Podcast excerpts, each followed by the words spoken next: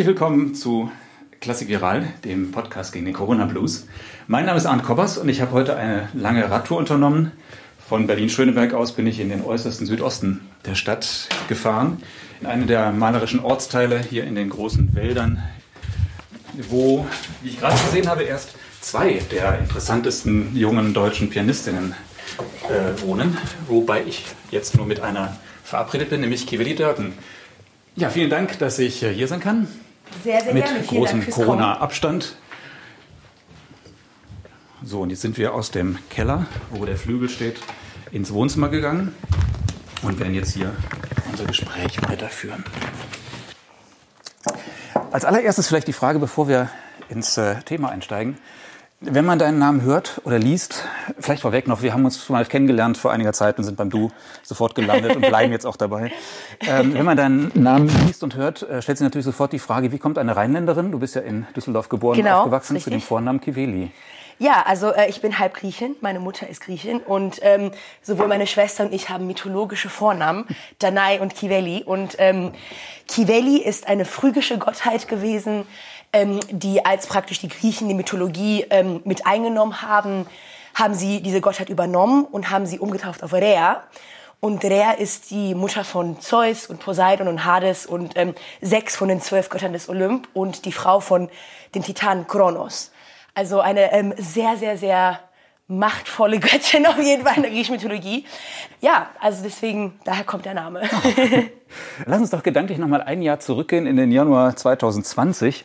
Und hattest du das Studium fertig oder fast fertig oder wie auch immer? Du bist äh, nach Berlin gezogen, hast wahrscheinlich gedacht, hurra, jetzt äh, die erste CD ist einge die erste CD unter deinem eigenen Namen ist eingespielt, wird demnächst rauskommen. Das äh, Mollywood Festival, das du mit deiner Schwester gegründet hast und auch leitest, das äh, ja, hat äh, geblüht. Und äh, der Konzertplan, der füllte sich oder war schon gefüllt mit einigen interessanten Konzerten. Jetzt gedacht, jetzt geht die Karriere richtig los mit 24 Jahren. Ja, und dann ist doch ganz alles, alles ganz anders gekommen. Genau, also äh, dann, dann kam erstmal die, äh, die Pandemie. Ähm, ich glaube, dass wir alle auf der ganzen Welt sehr, sehr ähnliche Erfahrungen gemacht haben, ähm, was die Unvorhersehbarkeit von dieser Pandemie angeht und auch auf dieses wirklich einschneidende Erlebnis, weil das natürlich jeden Lebensbereich ähm, einfach beeinflusst hat. Und zwar wahrscheinlich erstmal in, ins Chaos beeinflusst hat. Es war sicherlich erstmal natürlich eine Zeit, wo man sich auf nichts irgendwie verlassen konnte, äh, auf keine existierenden Konzerte oder ähm, auf, auf, auf nichts, wo man normalerweise sein Leben drumherum strukturieren konnte. Ich meine, selbst die äh, Geschäfte waren dann zu, man konnte sich mit keinen Freunden treffen. Also auf so vielen Ebenen musste man, musste man einfach erstmal umdenken. Ich glaube aber, auf jeden Fall, dass in jeder so einer Krise, und das ist auch historisch irgendwie belegbar und irgendwie beobachtbar, äh, liegt natürlich immer auch eine ganz große Chance. Und es liegt immer an der Person, die die Krise gerade erfährt, wie man mit dieser Krise umgeht. Und ob man einfach sich hängen lässt und irgendwie nur das Negative darin sieht oder ob man es irgendwie schafft, kreativ zu werden und innovativ zu sein und aus diesem Chaos stärker herauszukommen. Und es gibt natürlich sehr viele verschiedene Arten, wie man das in so einer Pandemie machen oder vielleicht nicht machen kann, weil man so stark begrenzt ist. Aber ich glaube, vieles ist auch einfach, liegt in der Perspektive, um nicht zu denken, ich, hab, ich war auf so einem Weg und muss jetzt wieder komplett neu anfangen oder so. So nicht auf diese Art zu denken, sondern zu denken, naja, ich habe die Kraft meiner Perspektive und meiner Positivität und Optimismus zu schauen, wie es mich psychisch auch beeinflusst. Und ich glaube, das ist etwas, wo man sehr, sehr viel Kraft rausschöpfen kann, auch ein neues Selbstvertrauen gewinnen kann, dass man sagt, egal was passiert von außen, ich lasse mich davon nicht runterkriegen. Aber du hast ja keinen Lehrauftrag, du hast kein festes Engagement, du unterrichtest äh, nicht. Du lebst von Konzerthonoraren. Absolut. Und ja. die sind alle weggefallen.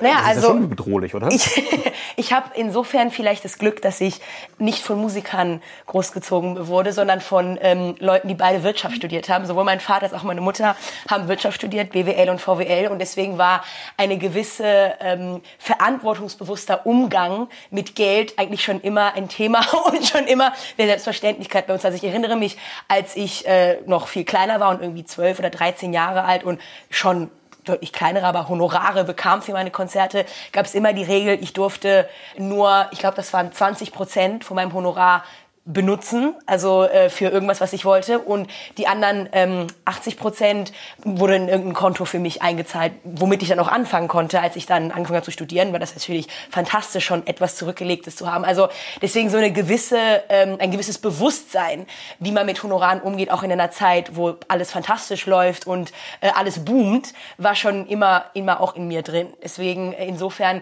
klar war das auf jeden Fall ähm, eine Umorganisation, ein Umdenken, auch ein ganz, ganz anderes Gefühl, auf einmal in Erspartes eintauchen zu müssen, was man normalerweise sich für persönliche Krisen und nicht globale Krisen, sag ich mal, eigentlich vorgesehen hatte.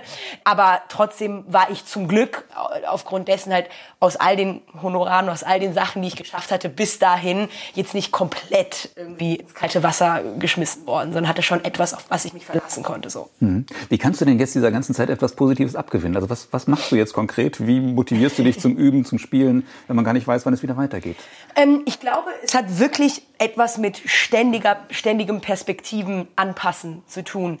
Ähm, natürlich gibt es Momente, wahrscheinlich die allerschwersten Momente sind die Momente, wo man wieder eine Konzertabsage bekommt, wo man sich dachte oder wo man sich getraut hat zu hoffen, vielleicht geht's ja dann wieder. Irgendwie, wenn jetzt Ende Januar wieder eine Absage kommt, wo man Anfang Dezember dachte, vielleicht ist es ja bis dahin wieder vorbei oder sowas. Und natürlich ist es eine, also hat man eine ganz, ganz andere ähm, Attitüde zum Üben und zum Musikmachen, als man es vielleicht genau vor einem Jahr oder anderthalb Jahren hatte, wo man wirklich von Konzert zu Konzert geübt hat und so weiter. Ähm, aber ich glaube, also ich habe mir das eigentlich für mich so selber zusammengereimt, dass es eigentlich das Ganze in gewisser Weise auch wieder ein bisschen puristischer sehen kann. So, warum macht man eigentlich Musik? So, macht man Musik, um Honorare zu bekommen und macht man Musik, um vor ganz, ganz vielen Menschen äh, Musik zu machen? Sicherlich ist dieser Aspekt, das mit vielen Menschen zu teilen, ein zentraler Aspekt, der auch wirklich ähm, ein Verlangen ist, also das ein Bedürfnis ist. Aber es gibt natürlich auch das extrem große Bedürfnis des Ausdrückens das Ausdrücken, das kann man sowohl allein in seinem stillen Kämmerlein machen, als auch vor anderen Leuten. Und das hat beide ähm, individuelle Elemente, die sehr wichtig sind. Auch das Ausdrücken für sich alleine. Das heißt, für, für mich war das auch in gewisser Weise nochmal ein, ein, eine Chance, nochmal zu reflektieren, so, warum bin ich jetzt eigentlich nicht Rechtsanwältin oder sowas in Richtung, warum? Und vielleicht sogar, um es mal ganz zu überspitzen, sollte ich vielleicht Rechtsanwältin sein. aber, ähm, aber es wird natürlich sehr, sobald man sich diese Frage stellt, gibt es ja ein sehr, sehr tief instinktives Antworten darauf, was einfach diese Künstlermentalität und die Künstleridentität natürlich, woher sie kommt. Und ähm, die gibt es natürlich sowohl ähm, im Zusammenhang mit dem Konzertmarkt, aber natürlich auch unabhängig davon. Und darauf konzentriert, konzentriere ich mich mehr. Mhm. Das heißt, du kannst aber auch erfüllt Musik machen, ganz alleine für dich. Wenn viele, auch. viele also ich würde sagen, also ich würde, gegenüber. Ähm, ich glaube sicherlich, dass wenn, wenn es jetzt irgendwie so sein würde, dass mir jetzt jemand sagt, das ist das Einzige, was du machen kannst, also sagen wir mal, ich krieg irgendwo anders mein Geld her und ich spiele, dann würde mir sicherlich was fehlen. Also ich hm. würde mir, ich würde mich selber anlügen, wenn ich sagen würde, dass mir dann nicht etwas fehlen würde, weil es gibt etwas ganz, ganz Einzigartiges, was das Musikmachen in Zusammenhang mit einem Publikum ergibt, was unersetzbar ist. Also da, da, da würde ich mir selber was vormachen, wenn ich sagen würde, das reicht für mich einfach. Ähm, im, im Gegenteil eigentlich dadurch, dass wir jetzt ausgehungert sind von diesem Event, intensiviert es eigentlich so stark die Wertschätzung davon, wenn man das wieder machen kann.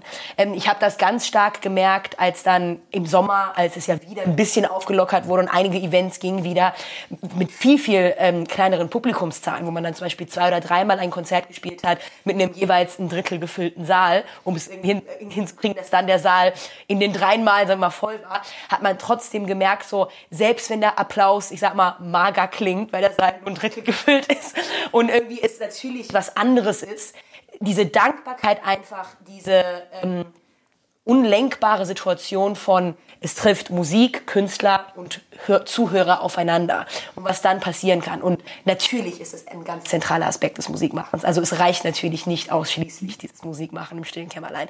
Aber ich finde, und das ist das, was ich meine mit Perspektive, vielleicht ist der Aspekt von Musik alleine machen im stillen Kämmerlein etwas, was eigentlich sehr stark fehlt, wenn man im normalen Konzert, äh, Konzertwesen unterwegs ist und sich ständig auf das nächste Konzert vorbereiten muss. Also kann man wiederum diese Zeit als Chance sehen, das wieder sehr stark, ähm, auch das wertzuschätzen, weil man hoffentlich, ich sag mal, noch on wood voraussehen kann, dass ich sag mal in zwei Jahren oder hoffentlich schon in einem halben Jahr oder so, das normale, der normale Konzertmarkt, der wieder anfangen wird und dann diese Art von Musik machen wieder zu kurz kommen mag. Mhm. Und wie nutzt du jetzt die Zeit? Äh, arbeitest du ein neues Repertoire? Stellst du Programme zusammen? Ähm, so verschiedene Sachen. Also sicherlich dieses Erarbeiten von neuem Repertoire, worauf man einfach Lust hat oder ist sicherlich ein, ein großer Teil davon. Vieles ist auch sowas wie vielleicht Technikübungen machen, auf die, zu denen man normalerweise nie kommt. oder viel Musik hören. Aber für mich ist auch ein zentraler Teil und das ist vielleicht für mich auch, ich bin einfach jemand, der sehr äh, lateral denkt und sehr, sehr gerne in sehr, sehr vielen äh, Sachen irgendwie mit reinmischt. Ähm, also auch sehr vielleicht horizontal statt vertikal irgendwie denkt. Auch vielleicht Sachen zu machen, die ich normalerweise nicht machen könnte, die nicht nur was mit Üben zu tun haben, sondern mit Musik zu tun haben, wie zum Beispiel Musik hören von ganz, oder sich in Musik eintauchen von ganz anderen Kulturen und ganz anderen vielleicht Mentalitäten, ähm, wo normalerweise die Zeit überhaupt nicht reicht, um das wirklich zu machen. Und auch wirklich Sachen, die nicht so sehr mit Musik machen zu tun haben, aber natürlich mit dem künstlerisch sein und kreativ sein, was ja in gewisser Weise natürlich wieder total was mit dem Musikmachen zu tun hat. Und ich finde es zum Beispiel für mich auch eine ganz große Bereicherung, ich lebe ja jetzt zusammen mit ähm, meiner Schwester zusammen die, und ihren beiden kleinen Kindern. Und zum Beispiel die Welt aus der Perspektive eines Kindes zu sehen, ist etwas extrem Erfrischendes und etwas, was sehr, sehr stark dann das, die eigene Perspektive beeinflussen kann und dann auch vielleicht paar Ecken weiter die Art, wie man interpretiert, auch beeinflussen kann. Und diese Art, wirklich ähm, sehr stark vom Leben beeinflusst zu werden und von den Erfahrungen im Leben beeinflusst zu werden, ähm, ist etwas, und vor allem auch so viele Erfahrungen, die man normalerweise nicht machen kann, wenn es nicht sowas gibt wie jetzt gerade, äh, ist auch eine sehr spannende Sache und etwas, was ich auf jeden Fall mitnehmen werde. Mhm. Du bist ja passionierte Kammermusikerin. Kann man jetzt überhaupt Kammermusik machen? Kann man jetzt proben? Kann man sich treffen? Also eigentlich natürlich überhaupt nicht. Also es gibt einige Ausnahmen, wo zum Beispiel am Anfang des Lockdowns konnte ich tatsächlich noch ähm, eine CD aufnehmen mit ähm, paar, also eine kammermusikalische CD mit ähm, paar sehr, sehr ähm, tollen Kollegen, äh, die irgendwann mal in ein paar Jahren auf den Markt kommt. Aber ähm, also das ging noch, weil es ja unter die Rubrik Arbeit fiel. Jetzt geht's wahrscheinlich nicht mehr, weil die, ähm, die, die Auflagen sind ja wieder strenger geworden. Ähm, also Kammermusik ist auf jeden Fall etwas, was sehr, sehr, sehr schwer ist in der Zeit und was auch ein großes Opfer ist. In gewisser Weise vielleicht die einzige Sache ist, wo man Glück haben könnte, ist, meine Schwester und ich sind beides Musiker, wir wohnen in einem Haushalt, wir können uns so nah sein, wie wir wollen, das ist alles legal. Und natürlich, so könnte man natürlich schon zusammenspielen. Ja. Aber ähm, das Kammermusik, wie man das so normalerweise kennt, das und auch sowas wie man trifft sich und spielt mal was zusammen, das fällt natürlich völlig ins Wasser im Moment und das ist sehr schade. Ja, du hast ja eine erste CD aufgenommen, also unter deinem, deinem Namen ja. jetzt. Du hast ja vorher schon einige CDs eingespielt mit, mit Kolleginnen zusammen ja. und Kolleginnen, ähm, die jetzt im Juni rausgekommen mhm. ist, wenn ich richtig in Erinnerung habe, ähm, genau. bei Ars.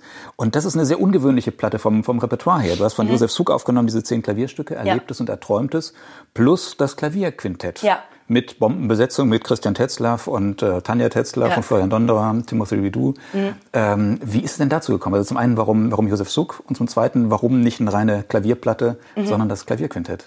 Ähm, also erstmal zum, zum zwei, zur zweiten Frage, warum eine gemischte CD? Einfach weil ich wollte, dass die CD auch meine Persönlichkeit widerspiegelt. Und ich sehe das für mich auch absolut in einem ähm, in einer 50-50 Korrelation. Ich liebe es natürlich, Solo zu spielen und mag es sehr, sehr gerne, dieses, diesen völligen die völlige Verantwortung zu haben, sage ich jetzt mal. Das ist natürlich etwas, was ich extrem ähm, äh, mag auch, aber ich mag es genauso sehr, ähm, Kammermusik zu spielen. Das ist mir auch sehr wichtig, nicht nur, weil ich es mag, mit anderen Leuten zusammen auf der Bühne zu sein. Ich empfinde es als sehr starke Bereicherung, ähm, auch weil ich mag, wofür es steht. Diese Idee von Kooperation auf ähm, intimste und direkteste Art und Weise. Ich finde, es ist ein tolles Symbol auch auf Ko für Kooperation auf globaler Ebene.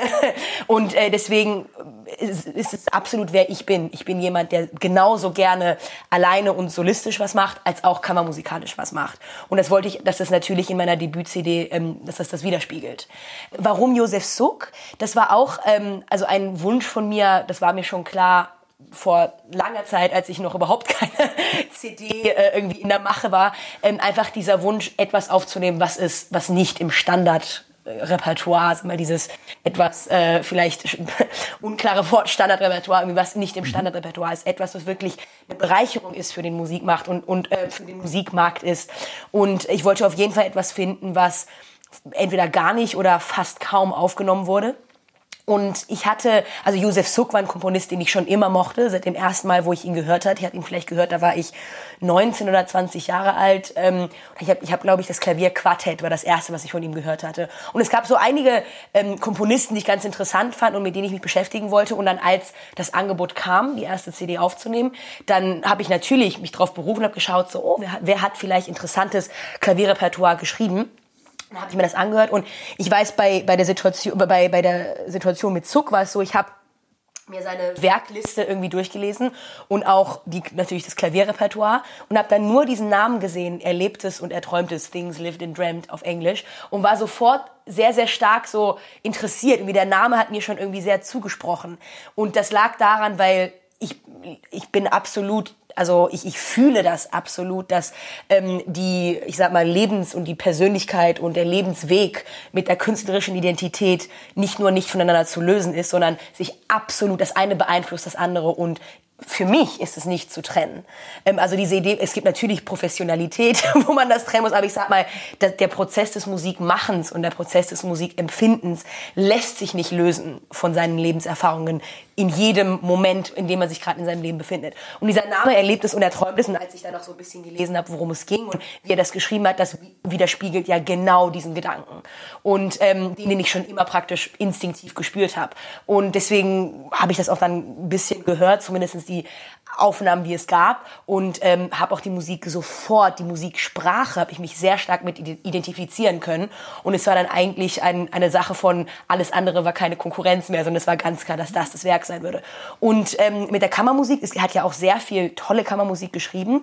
Und ehrlich gesagt, ich hatte eigentlich vor, das Klavierquartett, also ich hatte gedacht, das Klavierquartett aufzunehmen, weil ich das gehört hatte und es so, so toll fand, ähm, obwohl es einige Aufnahmen davon gab. Und dann habe ich die Idee äh, Christian erzählt, der auch ein absolut absoluter Liebhaber von Zuck ist. Und ähm, er meinte dann so, ja, warum nicht lieber das Klavierquintett? Das ist viel weniger bekannt und es ist ein tolles Quintett. Er hatte das selber, glaube ich, in einem Festival mal gespielt. Habe ich mir auch angehört.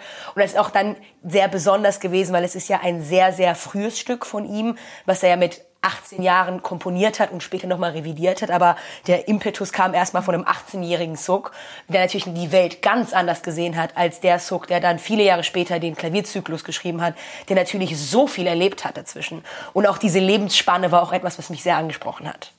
Wann hat jo äh, Josef Suk ungefähr gelebt? Also 1870 bis 1930? also Josef Suk war also verheiratet mit Dvořáks Tochter. Genau. Das heißt genau zu der Zeit. Mhm. Ist auch von, von, von, äh, von Johannes Brahms gefördert worden. Genau, ganz genau. Also wirklich so absolut spätromantisch, Zeit. genau in dieser Zeit gelebt und mhm. genau das alles erlebt, was ja. in der Zeit und Kirill Petrenko, der neue Chefdirigent hier der Berliner Philharmoniker, ist ja ein großer Josef Suk-Fan.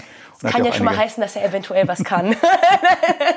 ist da noch mehr zu entdecken? Absolut. Also allein schon nur im, im, im reinen Solo-Klavierrepertoire gibt es so viele Zyklen, was, so viele Zyklen, die so schön sind. Und was mir besonders gut gefällt, ich habe das ja eben erwähnt, wieso dieser direkte Lebensbezug ist. Auch, die Namen sind so persönlich. Es gibt Zyklus, die, äh, es gibt ein Stück, das heißt ähm, About Friendship, also über Freundschaft oder ein Zyklus, der heißt ähm, An die Mutter. Also wirklich Sachen, wo man direkt merkt, so, er hat irgendwie, es ist inspiriert von einem, von einer Lebenssituation, die wir alle kennen. Wir haben alle Freunde, die uns wichtig sind oder eine Mutter, mit der wir ein, ähm, im Idealfall gutes, aber im realistischen Fall natürlich ein sehr, sehr starkes, gemischtes und langes Verhältnis haben. Und das sind alles Sachen, man kennt es. Und dann hört man die Musik und ich persönlich persönlich, weil ich die Tonsprache so ähm, einfach so nahbar finde, ähm, merke dann auch sofort so, wow, da sind wirklich Lebenslektionen drin, verpackt in diesen Phrasen. Und das ist natürlich ein totales Geschenk als Interpret,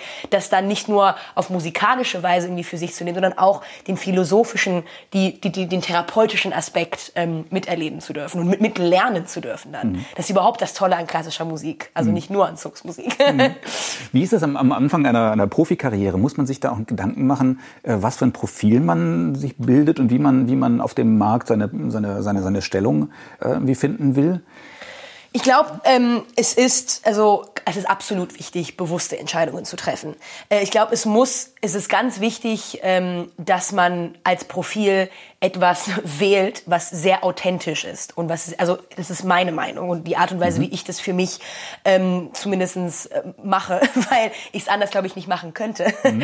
ähm, das ist, also es ist auf jeden Fall äh, wichtig, ein Profil zu haben und das sollte man insofern etablieren, dass man sich fragt, was habe ich denn? Was macht mich denn mich? So, also was ist denn meine Identität und weshalb ist meine Identität wertvoll? Und jede Identität ist wertvoll. Also es ist nicht die Frage, ist meine Identität wertvoll, sondern warum ist meine Identität wertvoll? Und dann darum herum natürlich dann sein ähm, Profil zu etablieren. Aber es ist sehr wichtig, sich diese Frage zu stellen. Weil oftmal hat man vielleicht dieses Gefühl von, natürlich habe ich etwas Wichtiges zu sagen, aber wenn man dann gefragt bekommt, was hast du denn Wichtiges zu sagen, ist es erstmal so eine Frage von, ja, was habe ich denn Wichtiges zu sagen? Also ähm, es ist sehr wichtig, sich die Frage zu stellen und dann zu einem Resultat zu kommen, wo man sagt so, okay, das ist meine Stärke und auch das ist meine Leidenschaft und äh, und darum herum mache ich dann auch mein Profil. Und dann natürlich ist es in gewisser Weise ein Hand in Hand gehen von bewussten Entscheidungen, aber die bewussten Entscheidungen fallen dann auch in gewisser Weise automatisch, weil sie einen authentischen und ehrlichen Kern haben. Mhm. Das heißt, du würdest aber auch nicht jede Anfrage jetzt für ein Repertoire annehmen, sondern schon überlegen, passt es, passt es nicht? Äh, ich, ich glaube auch, also äh, auf jeden Fall, ähm, ich meine, ich bin im Moment sicherlich noch in einer Phase und auch in einem Alter, wo ich eher, wenn ich etwas nicht verstehe, nicht davon ausgehe, also wenn ich etwas vielleicht nicht mag, so, nicht davon ausgehe, dass äh, ist einfach, dass ich das ist einfach nicht gut, also dass es einfach nicht mir entspricht, sondern dass ich es vielleicht noch nicht verstehe. Und äh, dass wenn man sich damit auseinandersetzt, dann vielleicht doch noch merkt, so wow, da ist etwas, damit kann ich mich identifizieren. Und das war bis jetzt immer der Fall, wenn ich irgendwie mit Repertoire konfrontiert wurde, was nicht ein instinktives, positives Gefühl war, dann war es aber immer so nach ähm, mehr üben, nach mehr Auseinandersetzung mit dem Werk, merkt man sofort, okay, da gibt es etwas, das drückt mich auch aus. Also das wäre im Moment eher meine, ähm, meine Herangehensweise mit sowas. Ich würde Sachen nicht nicht annehmen, weil ich sage, das ist nicht mein Profil, sondern ich würde eher sagen so, wow, vielleicht kann das mein Profil erweitern. Programmatisch denken muss deine Schwester und du ja auch äh, beim Festival. Ihr habt dieses Festival gegründet vor einigen Jahren auf der Insel mhm. Lesbos. Mhm. Äh, Im letzten Jahr hat es überhaupt stattfinden können oder ist das dann ja, Ihr also es ist ja verschieden. Genau, also es, es hat, es hat, also wir waren, es war uns sehr wichtig, es nicht einfach nur äh, abzusagen und zu verschieben, mhm. sondern trotzdem irgendwie ein Zeichen zu setzen. Und es, hat, äh, es ist stattgefunden, nicht auf die Art, wie wir es geplant hatten, nicht mit, auch nicht mit dem Thema, äh, mit dem wir es geplant hatten, weil natürlich wir probieren immer das Thema anzupassen, was im Moment auf der Insel und auch in der Welt irgendwie los ist. Ähm, deswegen haben wir das Thema verändert. Also ähm, ursprünglich war das Thema Odyssee gewesen und wir haben das dann verändert, also dieses Odyssee-Programm hoffen wir dann auch in der Zukunft stattdessen irgendwann mal ähm, aufführen zu können. Aber wir haben dann stattdessen das Thema ähm, Synchronizität gewählt und haben unter diesem Motto dann ein deutlich kleineres Festival auch in einer anderen Location mit weniger Musikern, äh, mit einem Livestream, also sehr, sehr, sehr wenig Publikum und Livestream ähm, dann äh, aufgeführt. Aber es war eine so schöne Sache und ich glaube auch, dass man da wieder merkt, ähm, die Insel ist vielleicht so ein, in gewisser Weise vielleicht so ein Mikrokosmos und eine Mikrorepräsentation Reflexion von dem, äh, von dem, was auf der ganzen Welt und in Europa oder so weiter stattfindet. Und es war wieder so klar zu sehen, dass natürlich ein künstlerisches Zeichen setzen viel, viel wert, also sehr, sehr wertvoll ist. Und äh, das ist, deswegen sind wir sehr, sehr glücklich, dass wir das trotzdem noch auf diese Weise aufführen konnten. Mhm. Und wie sieht es jetzt mit 2021 aus? Ich meine, das ist ja eine Menge Arbeit, eine Menge Organisation, mhm. äh, eine Menge Zeit geht dabei drauf, wenn man nicht weiß, ob es wirklich stattfinden kann oder nicht. Was ist das für ein Gefühl? Ja, also, Plant ihr wieder ein komplettes Festival jetzt für den Sommer 2021? Wir planen schon ein komplettes Festival wieder für 2021. Wir haben aber sehr, sehr viel mit Danai. Wir haben oft so Gespräche, wo wir uns auch gegenseitig sagen, das ist auch wirklich vielleicht der große Benefit, das Festival mit jemandem zusammen zu ähm, kreieren, dem man auf so krasse Weise vertraut. Aber ähm, ähm, wir sagen uns immer natürlich, es ist schon ein anderes Gefühl, ein Festival zu planen, wenn es so ein Stimmchen hinten gibt, was sagt so, vielleicht fällt es auch alles wieder ins Wasser. Man muss dann kurzfristig sich doch wieder anpassen, ähm, als wenn man es macht, wie in den letzten Jahren es gewesen, wo man weiß, so wir arbeiten jetzt darauf hin und dann passiert es und dann explodiert die positive Emotion, das ist alles fantastisch. Es ist schon ein anderes Gefühl, aber das ist wieder dieser Aspekt von Perspektive und immer wieder sich selber fordern, ähm, halt nicht nur vielleicht egoistisch zu denken und sagen so, ja, meine Arbeit wird vielleicht gar nicht gewürdigt, also nicht diesen Gedanken zu haben, sondern die Arbeit ist wichtig und auch wenn sie nicht gewürdigt wurde, ist es nicht deswegen irgendwie ähm, wertlos gewesen, sondern es ist trotzdem wichtig, immer wieder darauf hinzuarbeiten, Leuten so ein Erlebnis und uns selber auch so ein Erlebnis möglich zu machen. Selbst wenn wir dann im Juni wieder in der Situation sind, sehr kurzfristig umplanen zu müssen. für welchen Zeitraum ist es geplant, wenn es stattfindet? Für, für August, das ist ja immer im August, mhm. im August 2021. Also dieselben Daten, wie sie es immer sind. Also es ist immer so, ähm, die Vorkonzerte beginnen ja immer um den 7., 8. August herum und ähm, das letzte Konzert ist meistens immer so um den 19. August herum. Und wir planen schon ein vollwertiges Programm mit Thema und allem. Also ähm, wenn, ich sag mal, uns da nichts dazwischen kommt, dann äh, freuen wir uns auf eine absolut vollständige, tolle siebte Edition des Festivals. Mhm. Wie ist das überhaupt der Konzertkalender jetzt für 2021? Ist der jetzt erstmal gefüllt unter, unter Vorbehalt oder ist es erstmal alles, alles eigentlich frei und man weiß überhaupt nicht, was kommt? Es ist natürlich eine, eine sehr kuriose Art der, ähm, des Gefülltseins, weil es kommen viele verschiedene Arten von Konzerten zusammen. Es kommen die Konzerte, die schon seit langer Zeit feststanden, äh, wo man jetzt erstmal davon ausgeht, dass sie, sofern es keinen Lockdown gibt, einfach stattfinden so. Dann gibt es ähm, die Konzerte, die Livestreams und solche Arten von Sachen sind, die neu dazugekommen sind aufgrund der Pandemie, also auch mit verschiedenen Formaten und anderen irgendwie Ansätzen zum Konzert machen. Und dann gibt es die Konzerte, die verschoben wurden von äh, dem ersten Lockdown beispielsweise, die jetzt sogar manchmal zum zweiten Mal verschoben werden müssen oder vielleicht verschoben unter anderen Umständen. Also es ist ähm, eine interessante Mischung an äh, Konzerten und Konzertarten, die da äh, zusammenkommen. Und natürlich auch dieser Aspekt von alles könnte sich verändern und alles kann auch noch abgesagt werden und nochmal verschoben werden oder so, die ist natürlich noch da. Und ähm, die ist auch vielleicht, also ich muss sagen, für mich, trotz allem ähm, Optimismus und aller Perspektive, empfinde ich diese zweite Phase des Lock, also diesen zweiten Lockdown, ähm, irgendwie als vielleicht äh, mühsamer und ähm, schwerer als den ersten Lockdown im März, weil der erste Lockdown, das hatte noch so ein surreales Gefühl. Und auch in gewisser Weise, man kannte das ja nicht, man war so, wow, jetzt werden mal Konzerte abgesagt und jetzt habe ich immer mal diese Zeit. Und es war so in gewisser Weise noch so, dieser Aspekt von dem ganz Neuen hat vielleicht noch äh, ein bisschen das ähm, überschattet, dieser Aspekt von ich spiele gerade keine Konzerte.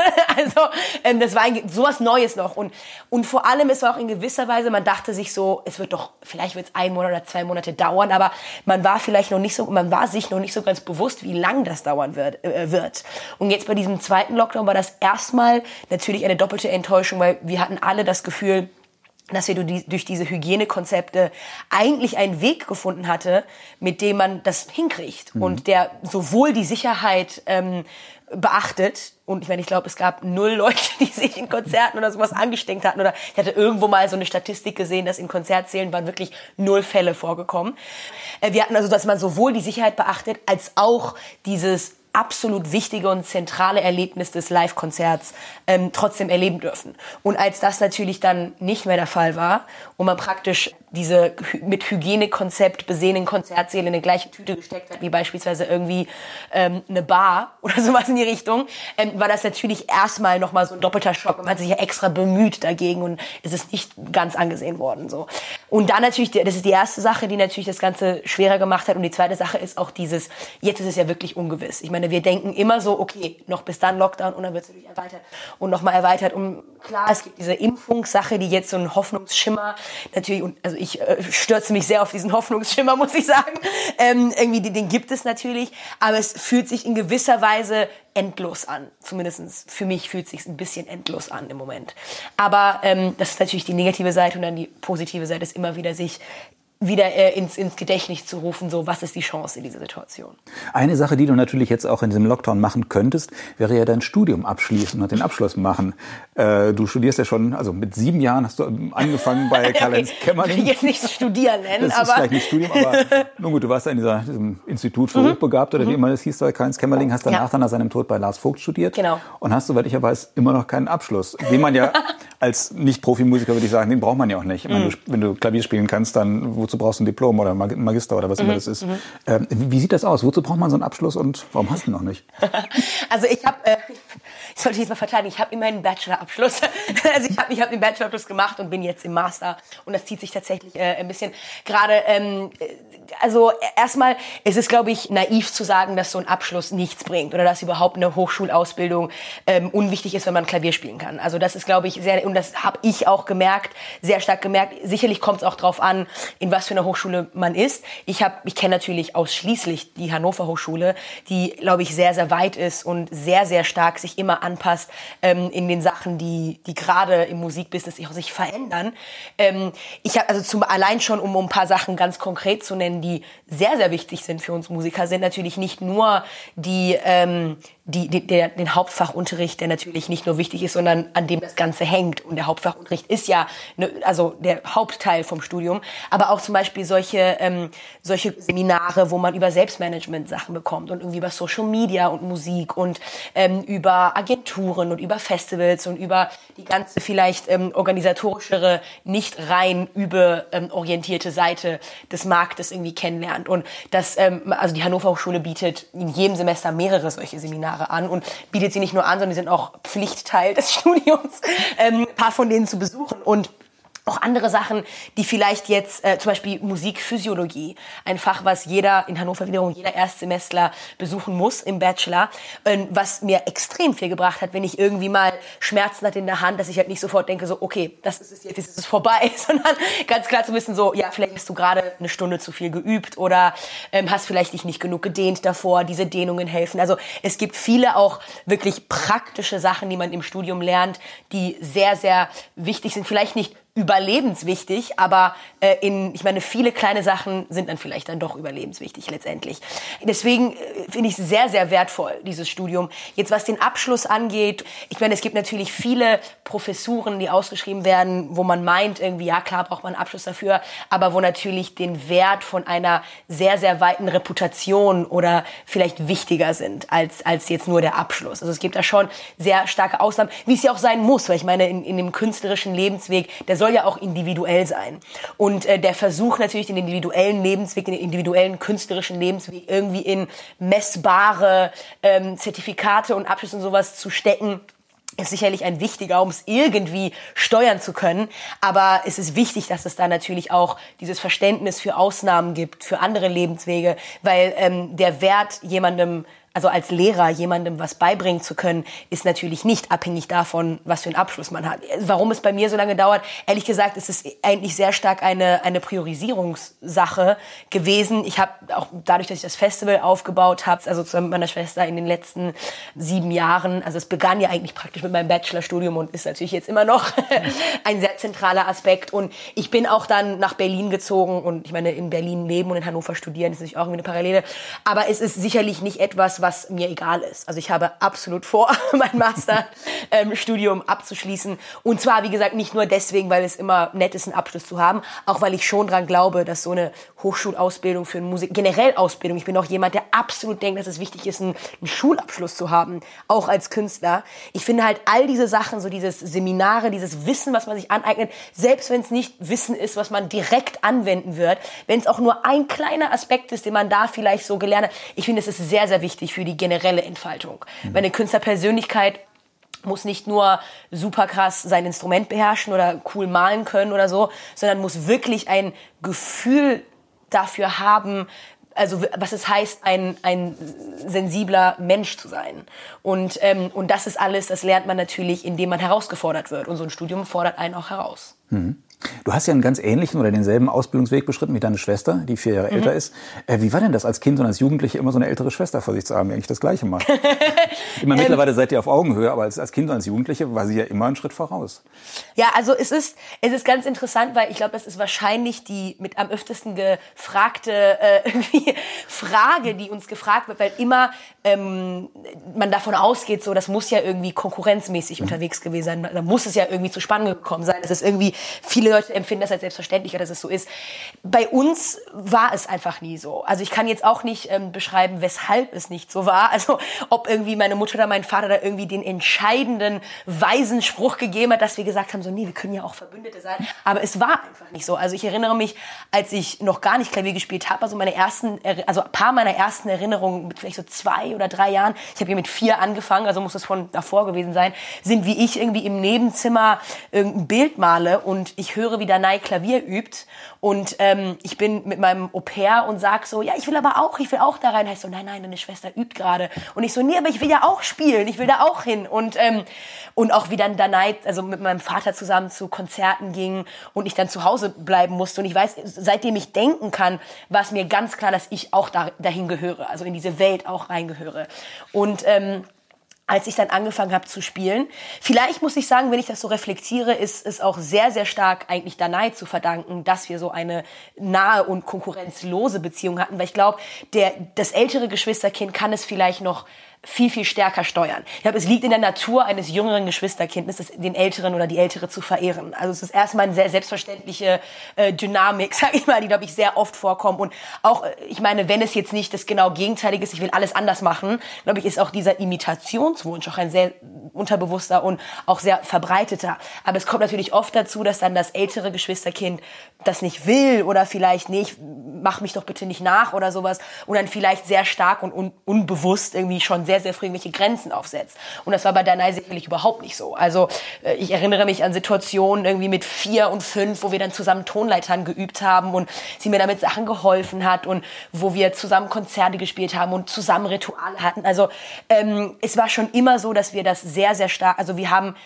uns gegenseitig sehr stark gestärkt. Und zwar als selbstverständliche Ausgangssituation. Weil ich meine, wenn wir dann zusammen Konzert gespielt haben, waren wir natürlich beide aufgeregt und haben und fanden es cool, dass man nicht alleine aufgeregt ist, sondern dass man sich da gegenseitig helfen kann und sagen so, ja, wir sind gerade beide in diesem Unterstrom und werden jetzt beide durch diese Sache hindurchgehen. Und ich gehe dann auf die Bühne und Danai ist hinten und irgendwie fiebert mit und dann geht Danai auf die Bühne und ich bin hinten und fieber mit. Deswegen, ich kann, ich kann verstehen, auch aus der Beobachtung von vielen anderen Geschwisterkindern, die ich kenne, wie man es meinen könnte, dass dieser Konkurrenzgedanke irgendwie selbstverständlich da gewesen sein muss. Aber auf emotionaler Ebene, vor allem was, was das Musikalische angeht, war es eigentlich für uns immer ein ganz, ganz großes Geschenk. Einfach, dass man das Ganze, also die ganze, ist ja ein sehr, sehr herausfordernder Lebensweg, so dieser künstlerische Lebensweg, dass man das nicht alleine machen musste. Mhm. Und das, das ist ein großer, großer Schatz eigentlich. Mhm. Aber wenn heute irgendwie ein Engagement ansteht, ein Beethoven-Klavierkonzert, dann kann nur eine Pianistin engagiert werden. Und insofern, es ist ja schon auch irgendwie ein, ein Wettbewerbsberuf. Und äh, da muss man eine Größe haben oder muss sich irgendwie sehr gut verstehen, dass man sagt, das gönne ich der anderen. Und ja, also erst genau, also dieser Gönngedanke ist ein sehr, sehr wichtiger und den mussten wir zum Glück nicht lernen, sondern mhm. den hatten wir irgendwie.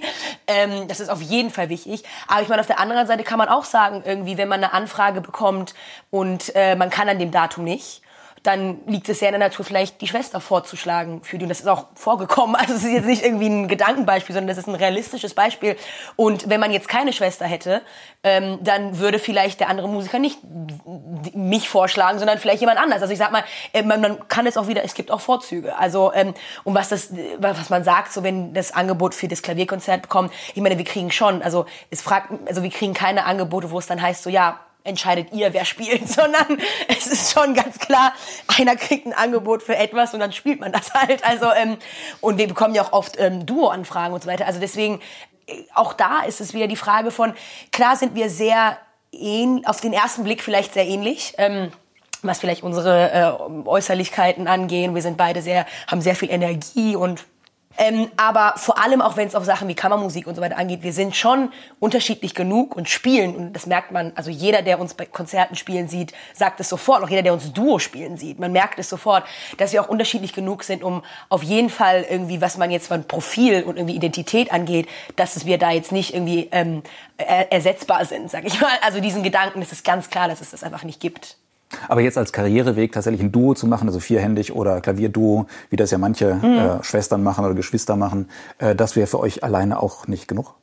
Also wir haben da oft drüber gesprochen und ähm, wir wollen uns da einfach nicht darauf limitieren sondern wir sind so nah, wir können immer, also jedes Mal, wenn, wenn die Anfrage ist, Solo und Duo, das ist für uns, ich meine, wir leben jetzt sogar zusammen, also das ist kein Ding, wir müssen das nicht äh, getrennt planen irgendwie, um Duo möglich zu machen.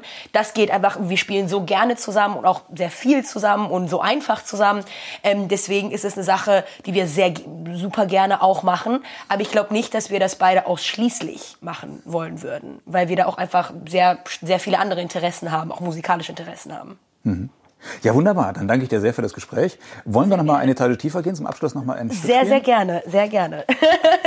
Wir sollten vielleicht noch sagen, was haben wir da vorhin zum Auftakt gehört? Das war das ähm, letzte Prälude von äh, Chopin, von seinem Zyklus der 24 Präludien. Ich habe mir sowieso für dieses Podcast jetzt, für dieses im Rahmen des Lockdowns, ähm, zwei Stücke ausgewählt. Auf der, aus der einen Seite, das hören wir gleich, ein Stück aus Zucks Zyklus, Erlebtes und Erträumtes, was ich auch aufgenommen habe. Aber in beiden Zyklen, sowohl der Zyklus von Zuck, Erlebtes und Erträumtes, als auch die 24 Prälud von Chopin, haben ja, ähm, haben, also sind Kompositionen, die kompo äh, komponiert worden von denen, als sie sich sehr, sehr stark mit ihrem Leben auseinandergesetzt haben. Das war in Chopins Situation, als er in Mallorca, ich sag mal jetzt so, gestrandet war und da eine sehr, sehr schwere Zeit durchgemacht hat, auf allen Ebenen, krankheitsmäßig, in seiner Beziehung, in seiner eigenen Identität und hat dann da dieses unfassbare Werk ähm, geschrieben, diese 24 Prälud, die sicherlich auch sehr, sehr stark vernetzt sind mit der jeweiligen Laune und der jeweiligen Lebenssituation, also an jedem Tag, wie er sich gefühlt hat. Und ähm, das ist eine sehr starke Parallele zu der Art des Komponierens, wie Suxi auch ähm, gemacht hat, als er seinen sehr autobiografisch und tagebuchartigen Zyklus geschrieben hat. Und deswegen fand ich, dass die beiden Stücke eigentlich sehr schön ähm, miteinander zusammenpassen. Mhm. Ja, dann lass uns runtergehen. Ich folge dir unauffällig. und sage dann, während wir jetzt hier auf der Treppe sind, äh, Ihnen, liebe Zuhörerinnen und Zuhörer, danke fürs Zuhören. Und nochmal Kivili Dörken, danke für das Gespräch. Sehr, sehr gerne.